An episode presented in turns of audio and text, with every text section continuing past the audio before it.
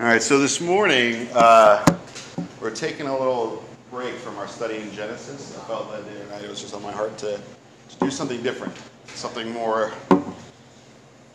It's kind of tangential, I think, in a way, because we're gonna, the title of today's message is "Take Heed," and uh, we're going to look at part of Matthew 24, 1 Thessalonians 4, and Revelation 1. So I'll tell you where to go again later. But Matthew 24 to start.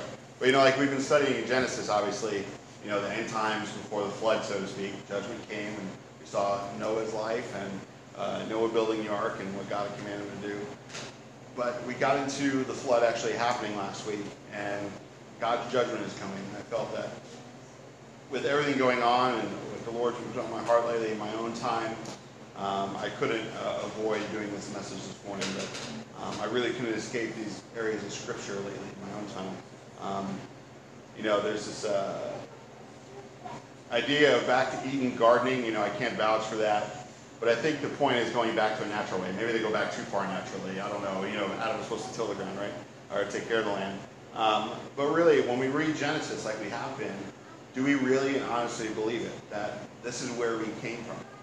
You know, I think our perspective changes greatly when we realize that, when we take that into account, that yeah, God really did create garden. God really did create Adam and Eve. He really did create us. Um, you know, I think it changes our perspective on who we are, really, um, who God is, what our relationship with Him is, because we realize that this is what God intended for us. He intended for us to have uh, a life that was better, a life that was with Him, and a life that was free of the burdens that we go through um, as far as sin. Um, but that's, you know, we're in this world that we are now, and I think sometimes we lose sight of all that because the world is so nasty, it clouds our judgment. But God wants to bring us not back there, but to a better you, one that's not that's incorruptible, one that's uh, uh, eternal. Uh, but with that, you know, knowing where we're going and what's going to happen before then, I think is important. Just like it was important for Noah to know what to do, and it's important for him to be a witness to the world, knowing that judgment is coming. But he knew where he was going. He knew that he was going on the other side of the flood, but he didn't know what it was going to be like. But we need to remember that we have an ultimate end. And that ultimate end is completely different and the ultimate end of the world. The world that believes in evolution, the world that praises evil, the world that rejoices when they get what they want, no matter what it costs. Their end is completely different than ours. And I think that the enemy, I think that the world and just sin basically is always about deceiving us and blinding us to the fact that our end is different. Because if we really believe that our beginning was different than what they tell us, and our end is different than what they believe, I think our lives would be drastically different, might include it. Um, you know, that we would, we would value things differently, we would value different things, and I think we would be more about our Father's business, so to speak. But really, the question is, you know, where do you start with this? Where do we start with this? Where do we draw the line in our own life with all of these things? You know, and how far are you willing to let the gospel go in your life? And I dare to say, you know, I could be wrong. I was on a lot of Benadryl this weekend. Uh, but that's how far it'll take you in this life.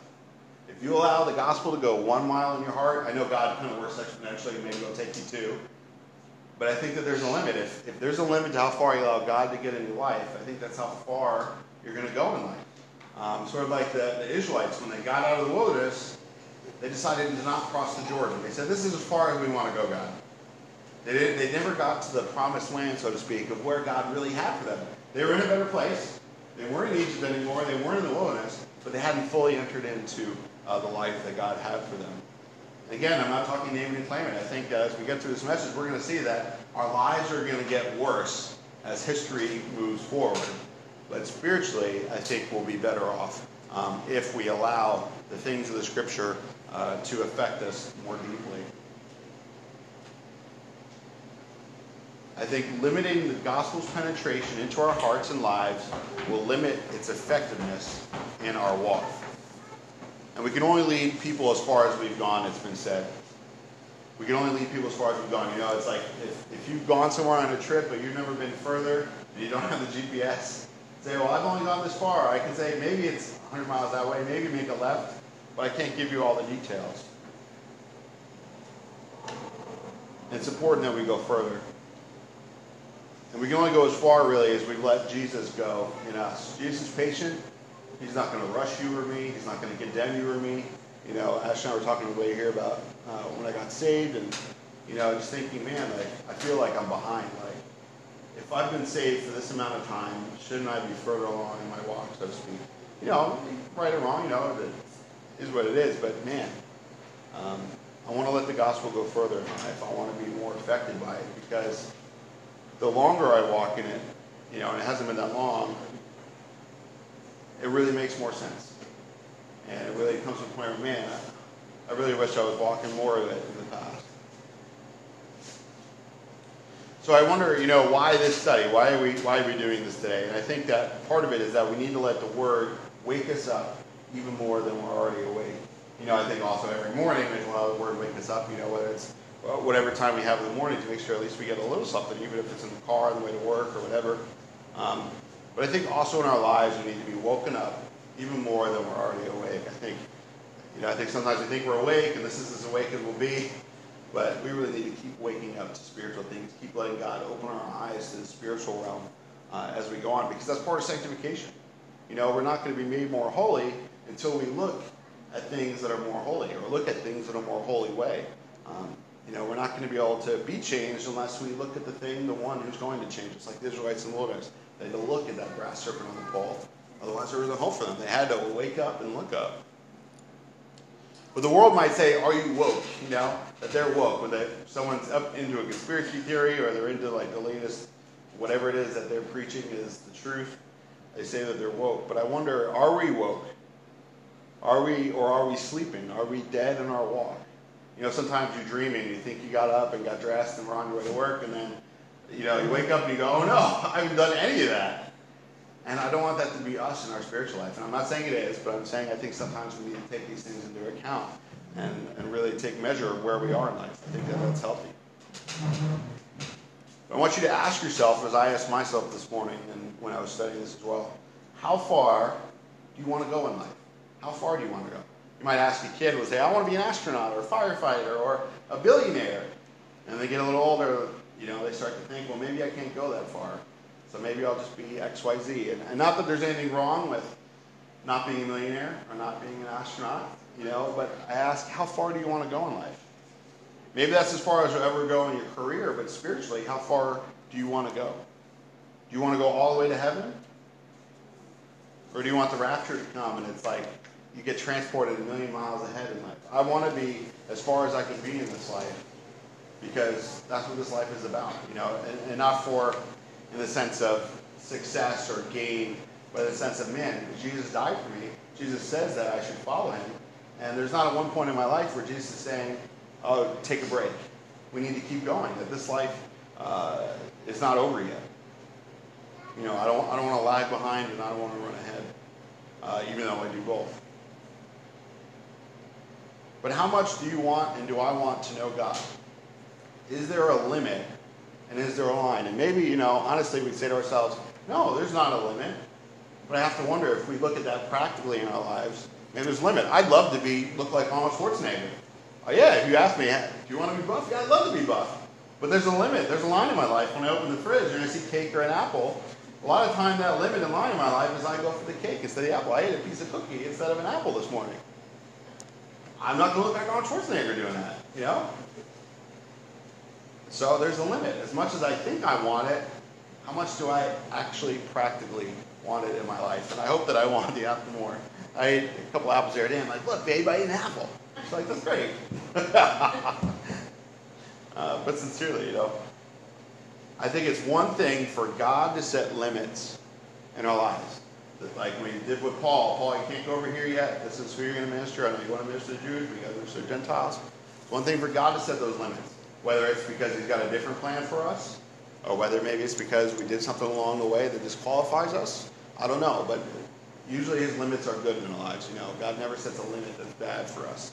We need to learn to dwell within those limits. It's part of what the devotional was talking about too. That you know, you know, we want to be effective, but we're we are where we are, and God never, you know, we're more effective where we are than where we aren't. You know, we'll never be effective where we never are, if that makes sense. But I think it's a whole other thing completely when we set limits on God and us. It's okay for him to set limits on us, but it's not okay for us to set limits on him. Like I said before, you know, we're believers. If you're a believer, do you believe Genesis? Do you believe it? I'm not saying I've totally gotten that deep enough yet, but I'm, it's a question I think that's important because I do believe it changes our lives. Because it's the Bible, it's God says. It's the Word of God. It's living, it's active. But do we believe Revelation? Do we believe the things in Revelation as much as we believe the things in Genesis? Do we believe the things in Daniel and the things in Ezekiel much as we believe Genesis and Revelation and the Gospels or Acts or, you know, our favorites, the epistles?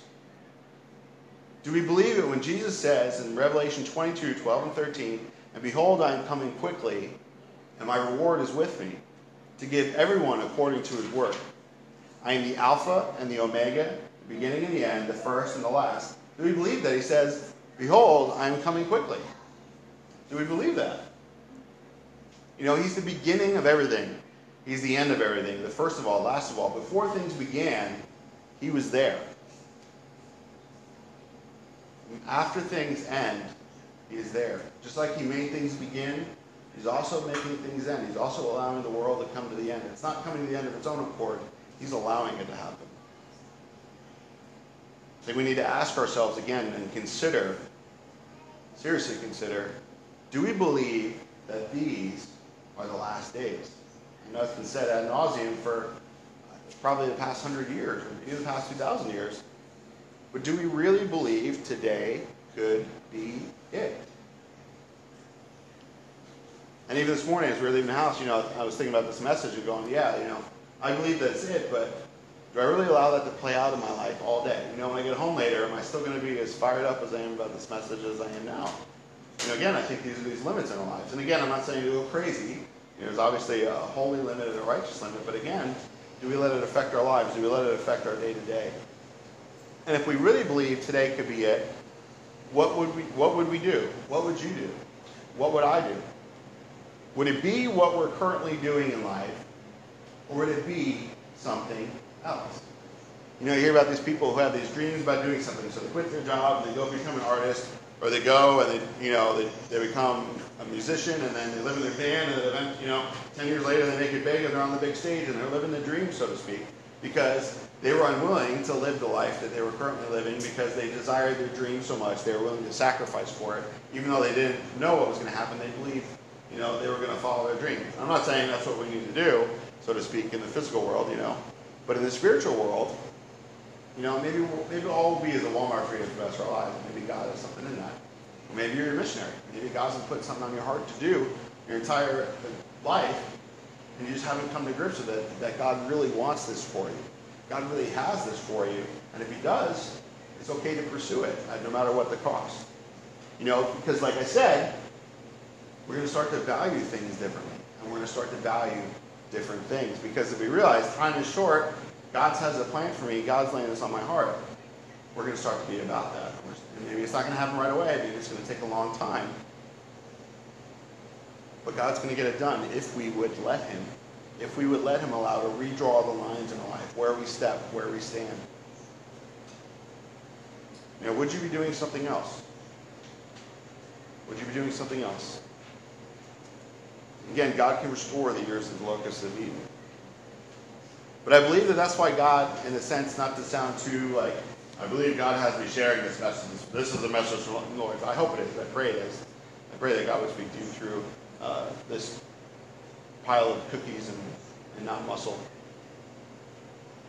But that's part of the reason why I couldn't share Genesis 7 this morning. As much as I wanted to go in it and continue on it, I felt that it would have been, you know, I had all these feelings and emotions and reasons not to do this. I couldn't avoid it. So I said, you know what?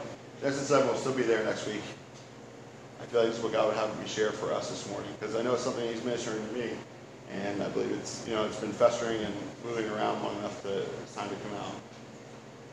But I'd rather be found sharing this message. You know, if He comes back this afternoon and I share Genesis seven, I might be a little ashamed. I might be a little wish, man, I wish I took a little bit of a risk and stepped outside the box a little bit more today. I wish I shared something that was so strongly in my heart that, you know, again, I'm not saying these are like, it's going to be the best message of your life, it's going to be the worst, but what I'm saying is for me, I couldn't go any further than this today as we go through in our study. But enough of me. Let's go to Matthew 24, and we'll pick it up in verse 4. And Lord, again, we ask that you would be the one to speak to us. You're the one who desires us most of all. You're the one who's got better plans than we have.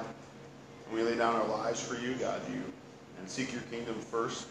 Uh, not for our glory, but yours, God. You, uh, you love that, you bless us and give us everything that we ever wanted in that, and, uh, and more. And uh, we thank you for it, God. Love you, Lord. Thank you for this time together, and God, uh, we long to hear from you and see your face and just make us holy. In Jesus' We'll read 4 through 14. And uh, Jesus is here and he says uh, uh, to them, he's on the Mount of Olives. They ask, When will these things be? And will be a sign of your coming and of the end of the age? And verse 4, Jesus says, And answered and said to them, Take heed that no one deceives you. For many will come in my name, saying, I am the Christ, and will deceive many. And I believe I've read this recently in our studies. But in verse 6, he says, You want to hear of wars and rumors of wars? See that you are not troubled, for all these things must come to pass but the end is not yet. For nation will rise against nation, and kingdom against kingdom, and there will be famines, pestilences, earthquakes in various places, and these are the beginning of sorrows. Then they will deliver you up to tribulation and kill you. Uh, this is not the message we wanted, Lord, right? And you will be hated by all nations for my name's sake, and many will be offended and will betray one another and will hate one another. Then many false prophets will rise up and deceive many, and because lawlessness will abound, the love of many will grow cold. But he who endures to the end shall be saved. And this gospel of the kingdom will be preached in all the world as a witness to all nations, and then the end will come. You know, I think the disciples are still kind of wondering, how's your kingdom going to come, Lord? How's it going to be? Is it going to be this political revolution? Everything's great, and we get thrones, and where do we sit? And, you know, who gets the coolest robe? But he says this is one of the signs of coming. Awful things are going to happen. People are going to kill you and hate you. This is not what we were expecting, Lord. This is a little different than we thought. This isn't what we signed up for when we left our nets. But he says, Take heed that no one deceives you. Take heed that no one deceives you. I think we could spend all morning on that verse. Probably need to let it hang out in our lives our whole lives because there's two things here, I believe. I believe one, we need to do something to not be deceived. Obviously, the Holy Spirit works in us, but there's an active role in our lives. And number two, it seems that everybody could or would desire to deceive you and me. He says, Take heed that no one deceives you. That could mean that anyone wants to deceive you, even a believer, even your spouse. Sometimes, you know, you don't even realize you're trying to deceive the other person. You know? You know, coming out and getting a cookie and, you know, you're busted. Oh, trying to deceive you that I wasn't having a cookie because I was opening it so quiet. I didn't want you to hear me eating a cookie you know, sort of thing. But you were in the car, so I, you know, you never. but take heed that no one deceives you. Politicians. I think you know that, that's the politician is the deception because they're not a politician. It's like a deceptor, the deceiver. You know, taking candy from a baby. Advertisers. You know, we have laws in advertising about false advertising. Why? Because advertisements are all about deceiving you. They're all about deceiving you within the maximum line of the truth. Your life will be greater. You'll be thin. You'll have a bunch of friends because you drink this beverage. You know, your life will be better because you have the phone that's one year newer than the phone you have now.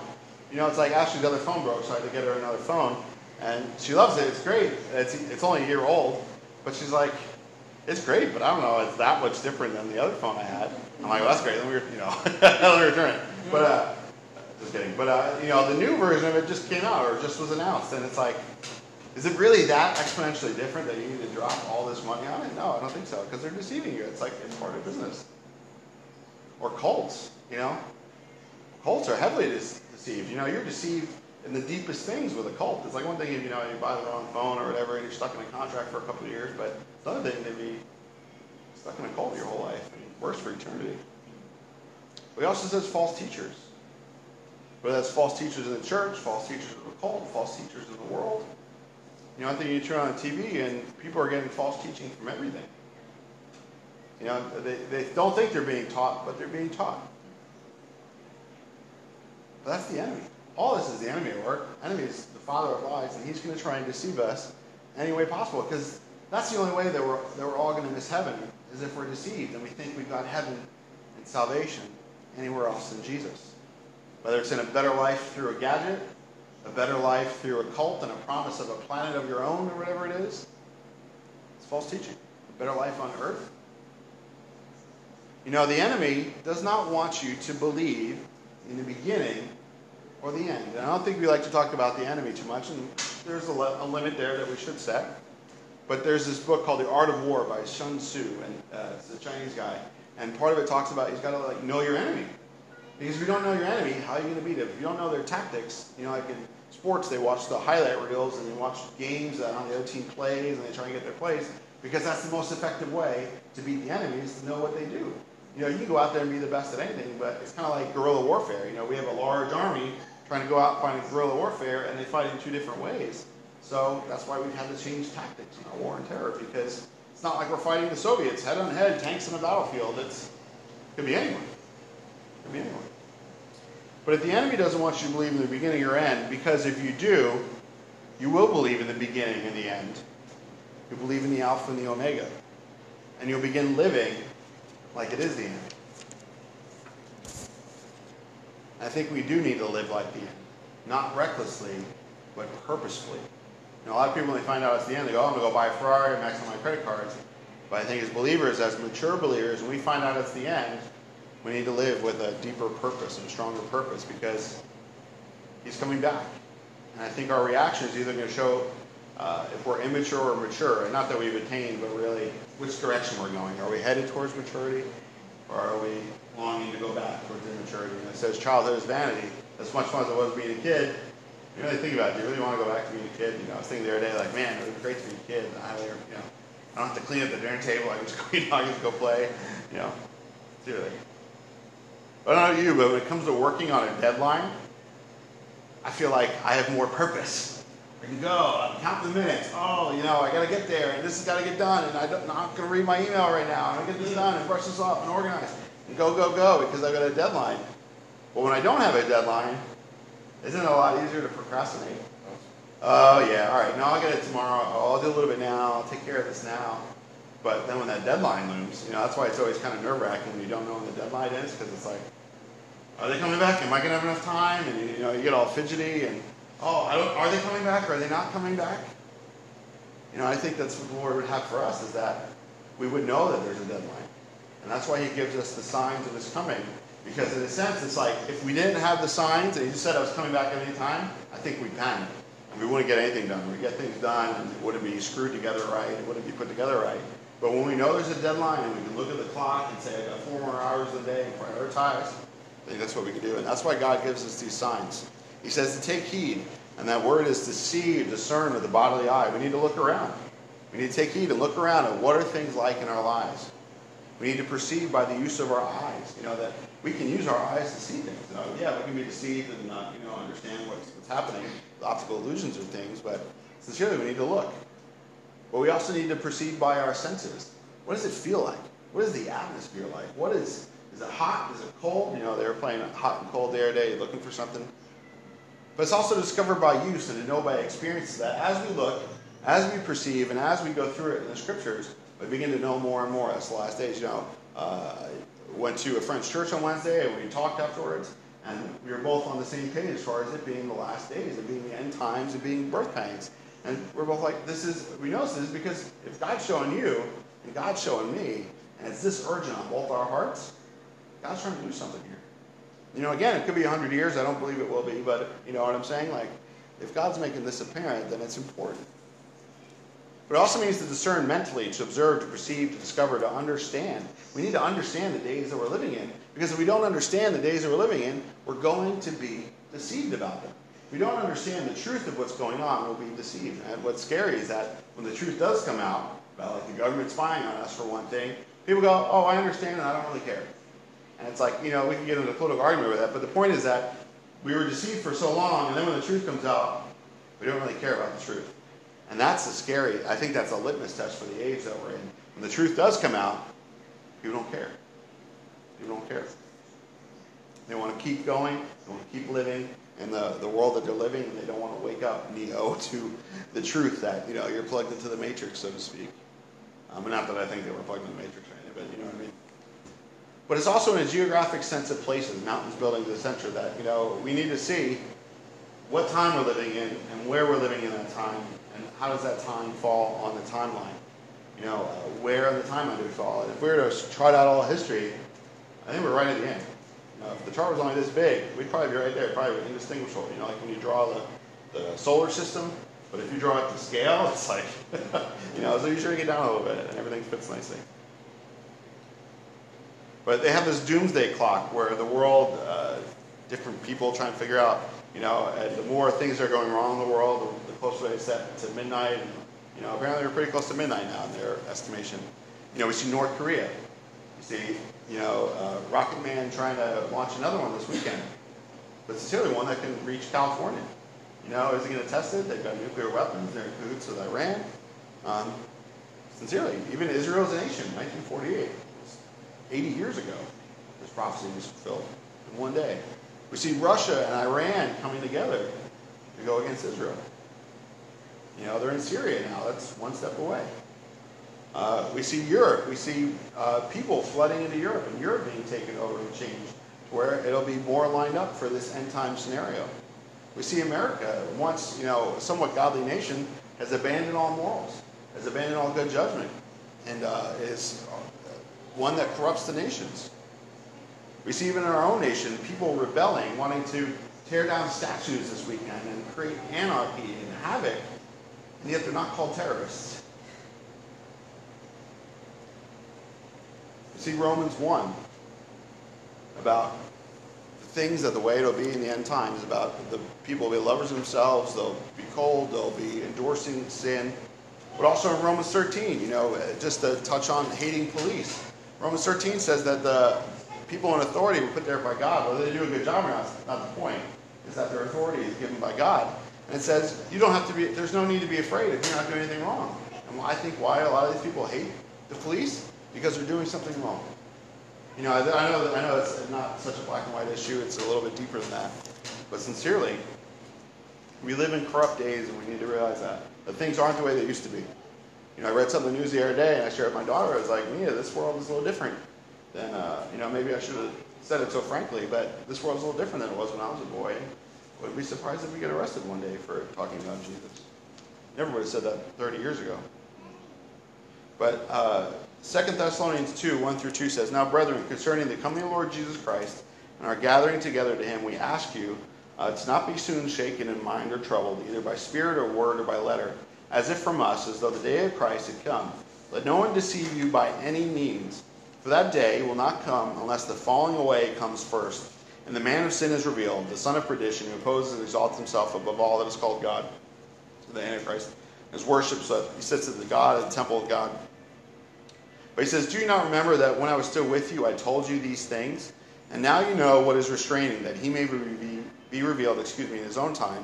For the mystery of lawlessness is already at work. Only he who now restrains will do so until he is taken out of the way. And when the lost one is revealed, and the Lord will consume with the breath of his mouth and destroy the brightness of his coming. You know, uh, I'm not going to go on further, but he talks about the Holy Spirit's restraining.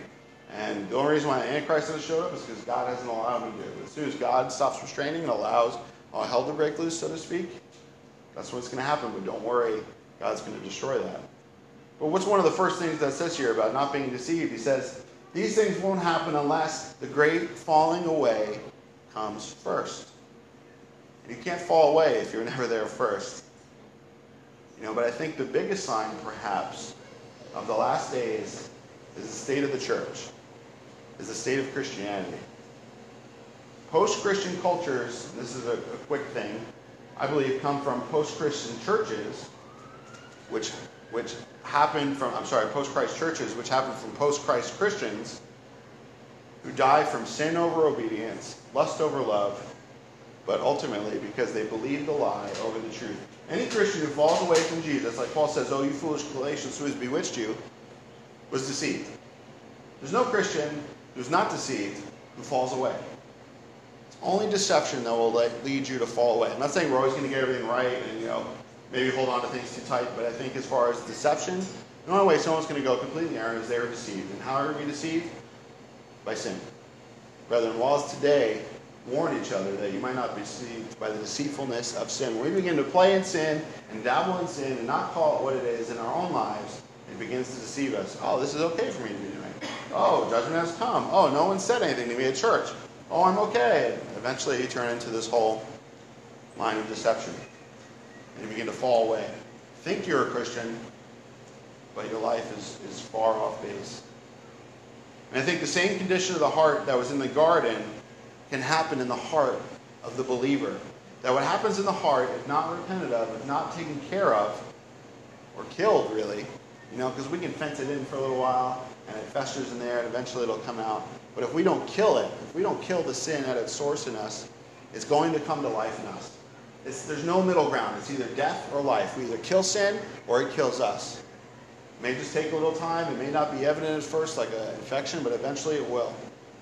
Luke 6, 44 through 46 says, For every tree is known by its fruit.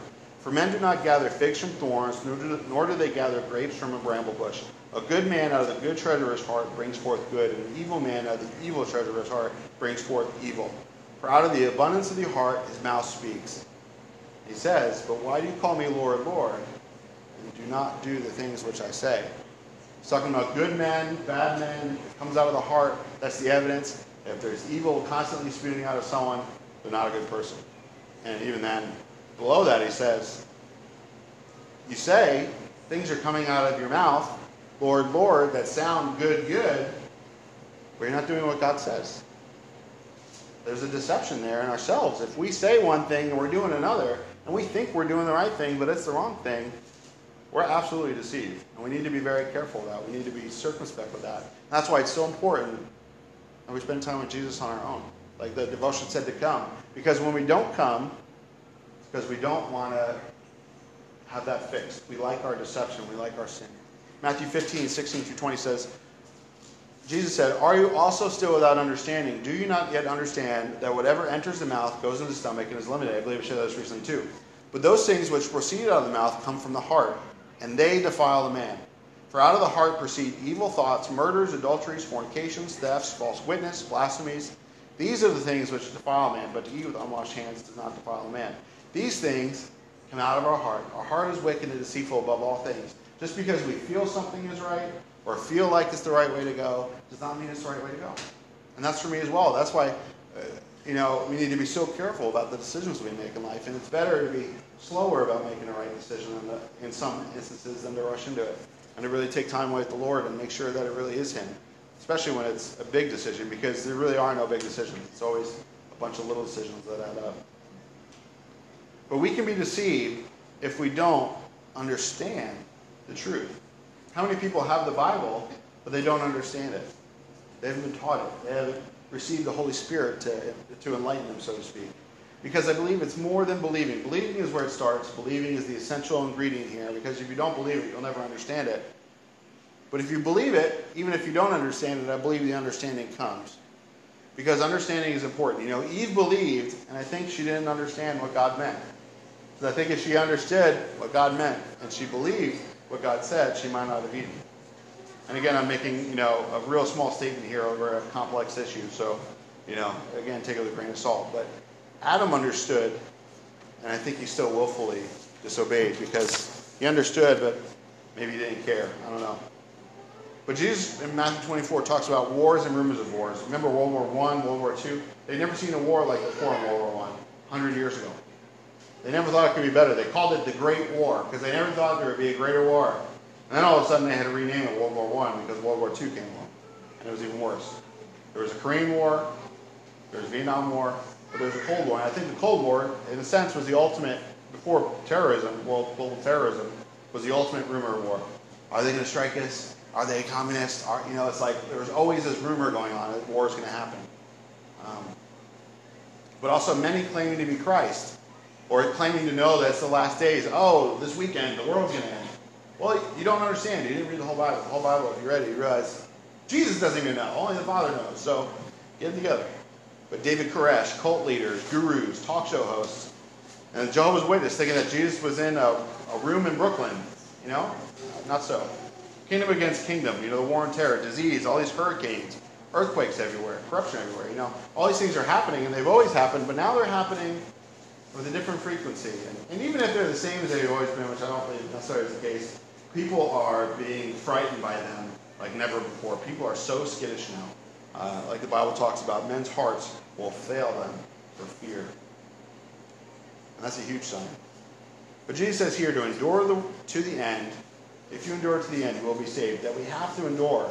We can't sit idle on our faith. Our salvation is dependent on Him, but we have to stay with Him. You know, faith and works need to be in lockstep. I heard it said recently that so much of a steady stride that they become indistinguishable. I'm sorry, I don't know where that quote was from.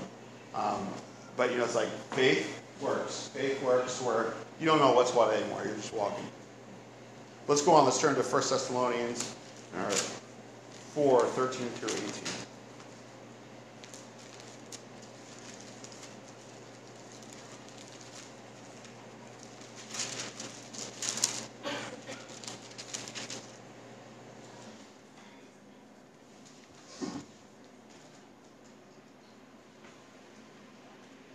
Says, uh, But I do not want you to be ignorant, brethren, concerning those who have fallen asleep, those who have died, lest you sorrow as others who have no hope. For if we believe that Jesus died and rose again, even so God will bring with him those who sleep in Jesus. For this we say to you, uh, by the word of the Lord, that we who are alive and remain until the coming of the Lord by no means precede those who are asleep. For the Lord himself will descend from heaven with a shout, the voice of an archangel, with the trumpet of God, and the dead in Christ will rise first. Then we who are alive and remain shall be caught up together with them in the clouds to meet the Lord in the air, and thus we shall always be with the Lord. Therefore, comfort one another with these words. A lot of times we're so afraid of the end time. We're so afraid of what it's going to be like when Jesus comes back, um, or after death, or what it's like to die, or any of these things that are hard in life. We don't pay attention to them. And so we miss out on a great comfort in life. You know, I heard it said recently about our nation, our generation. Our generation does not know how to mourn. When a tragedy happens, we don't mourn. We blame. We point fingers. If we just took a moment to mourn and be broken over things that happened, I believe we'd see the answer a little more clearly and not just point and do what we think is right, and it's really not the answer. It makes things worse. But we miss out on a great comfort because he says, Therefore, comfort one another with these words. Revelation, although tragic, should comfort us. Genesis and the flood, although tragic, should somehow comfort us, knowing that God is with us no matter how much has to happen on earth. But it says, um, you know, there's this hip term today with the kids. I see in all the YouTube videos. It says yo, that's ignorant. Yo, man, you're ignorant. Like, it's a cool thing to be ignorant, like defiantly cool. Like, what we're doing is so dumb, it's ignorant. Like, it's hard to explain. But it's like a new word for being cool. But, you know, to be ignorant means to not know, not to understand or unknown, to err or sin through a mistake or to be wrong. You know, we can be wrong about things even when we know them. You know, a lot of times you have the facts, but you come to the wrong conclusion, right? You know, whatever it is. But do we even know the things we should and know the things we need to know as believers? Um, or do we willfully stay ignorant to it? Oh, it's scary. Oh, it seems too complicated. Oh, I didn't understand the last time I read it, so I'm not going to pay attention to it now.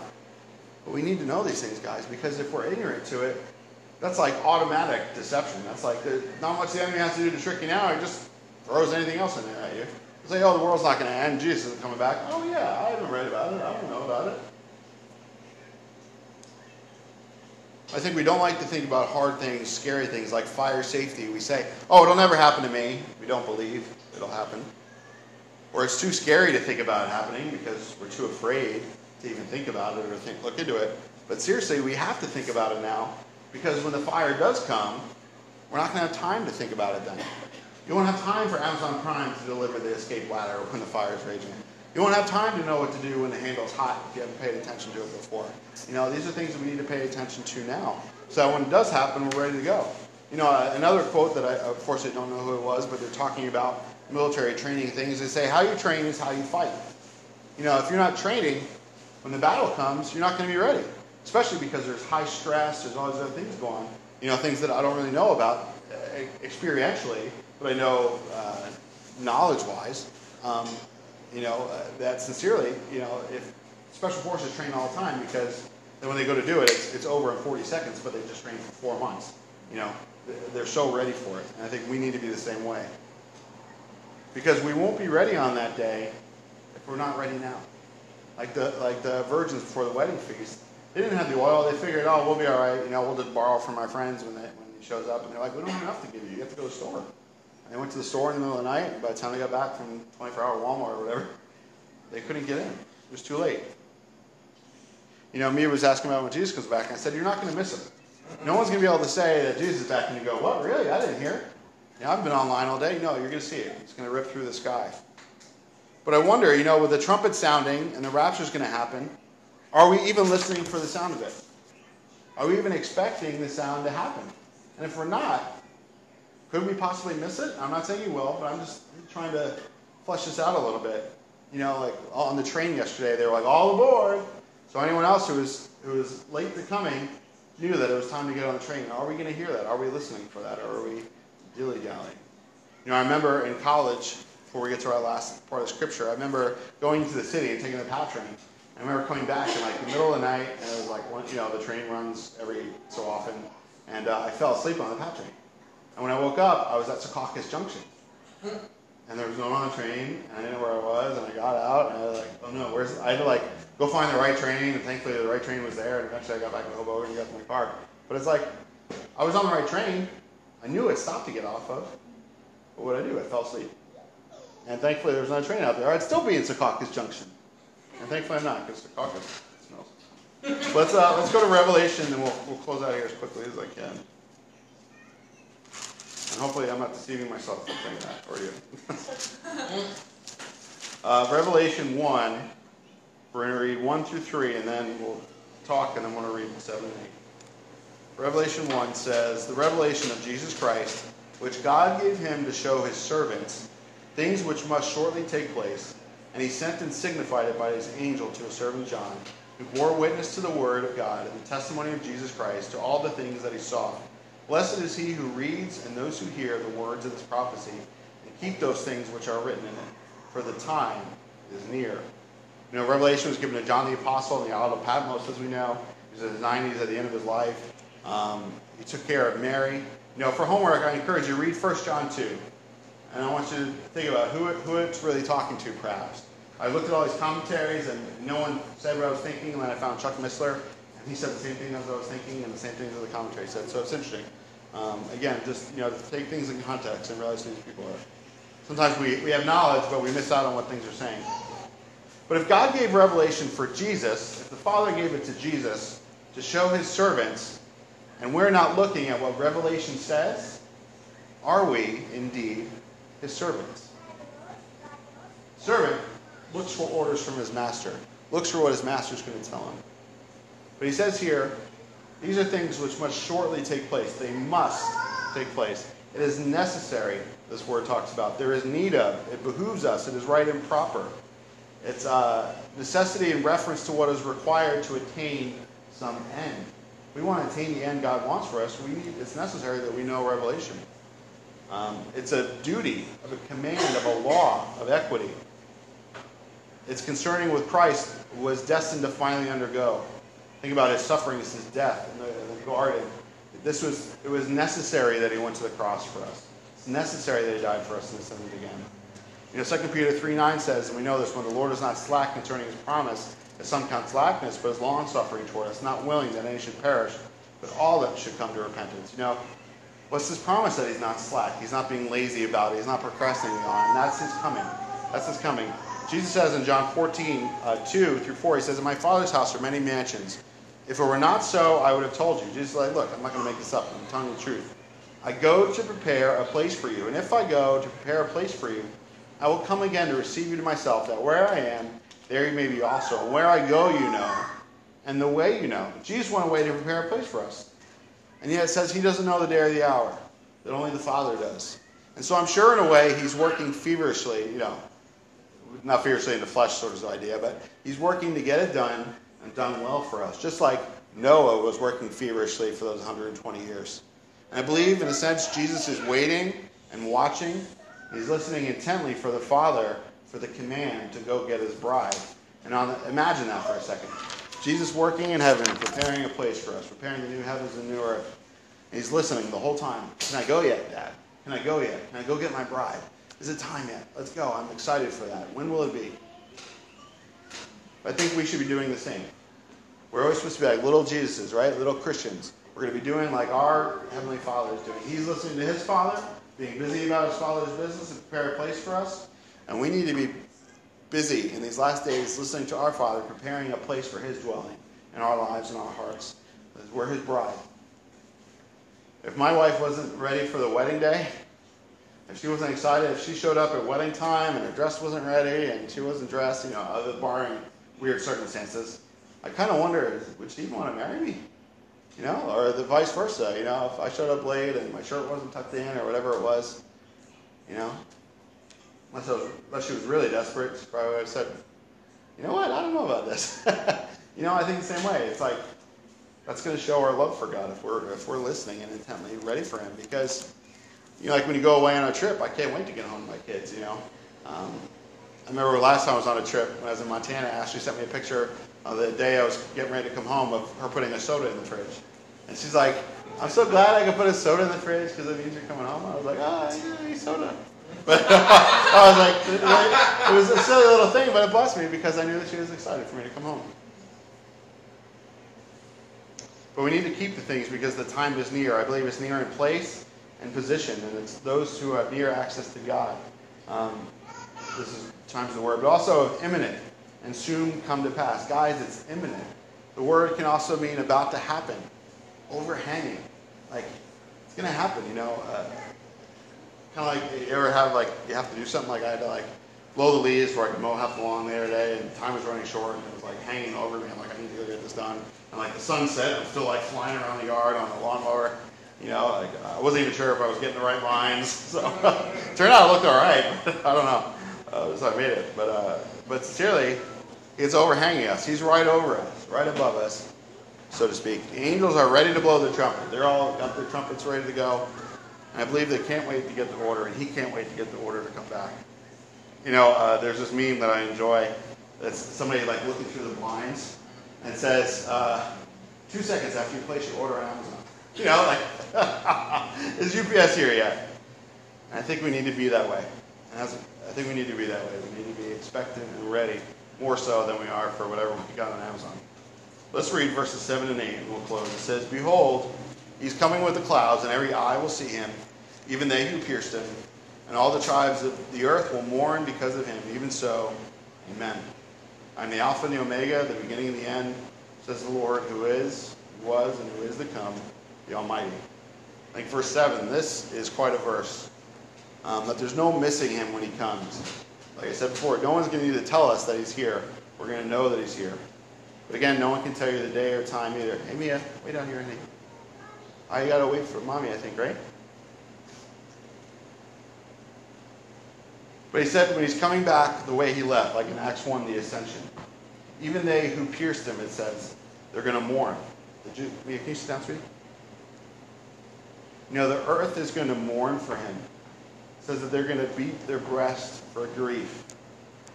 And not because they're repentant, but because it's too late. Because his return spells their doom. What they didn't believe in, who they didn't believe in, is real. And everything they believed was a lie. And they're going to be fully aware of that. And there's going to be great weeping and gnashing of teeth. And they will wish that they could have repented for all eternity. They're unable to anymore. It's, it's too late. Time is up. And they're really going to be mourners of their own death because they didn't mourn his during their life. I think that's why Jesus wants us to remember communion because it helps us keep it all in perspective. You know, if I had the right elements at home, I would have brought it today. But we need to remember communion. I encourage you to take communion at home, you know, on your own time. You know, whenever, whenever you feel led. Even if you don't feel led. But it says here, and the end of verse 7, even so, amen. That even though this is extremely awful to think about, even though this is a hard thing to consider, amen. We need to let it be. Let it happen as God commanded it. Because there's still time for people to repent. There's still time for us to reach people to the lost. There's still time for us to, to get rid of the deception in our lives. God is the beginning and the end, the Almighty. We can trust in that. That even though this is going to happen, He's still after it, and He was still before it. I believe that He can still do it in us and for us and through us. But we have to let Him. You know, I saw a verse my wife uh, highlighted this morning as we close. 1 Peter 4 7 says, But the end of all things is at hand. Therefore, be serious and watchful in prayers. And how often are we not serious in our prayers, myself included? Do we just say something because we feel like it's the right thing to say or because this is what we always say? Or do we not seriously think that God's going to hear us or answer it? Or that we're not praying, considering, and watchful of the things that are going on at His return and letting that dictate how we might pray? As Jesus says again, reading what we read before, Revelation 22, 12 and 13 says, Behold, I'm coming quickly, and my reward is with me, to give to everyone according to his work. I'm the Alpha and the Omega, the beginning and the end, the first and the last. Lord, as we, we pray here, as we finish our study, God, let us be watchful. Let us not be ignorant. Let us not be deceived. God, whatever deception is in our life, God, would you break it? Would you bring our sin? To know it's based on sin. Would you bring that sin to light that we might confess it? Show us where we're wrong or where we're unwilling to come to you, God. Change us, God. Forgive us. Let us live in the light of your coming and to not be irresponsible with it, but to be responsible. So, God, help us love you and live for you and let, uh, God, your life be carried out, let your will be carried out. Um, and those around us. May you reach people in these last days. May more people get saved, that they wouldn't be deceived, that you break the deception of these days. That's going to happen by your word. So let your word go forth. Uh, sharpen a two-edged sword. So God, fight that battle for us in your word. And we might uh, march through in victory and see others uh, join uh, your team, your side, so to speak. But to really be saved from weeping and gnashing of teeth all eternity. We love you, God. Thank you, God. Come soon. Let us be expectant and and jump every time we hear a loud horn. Uh, in Jesus' name, amen. God bless you guys. Thanks for putting up with me.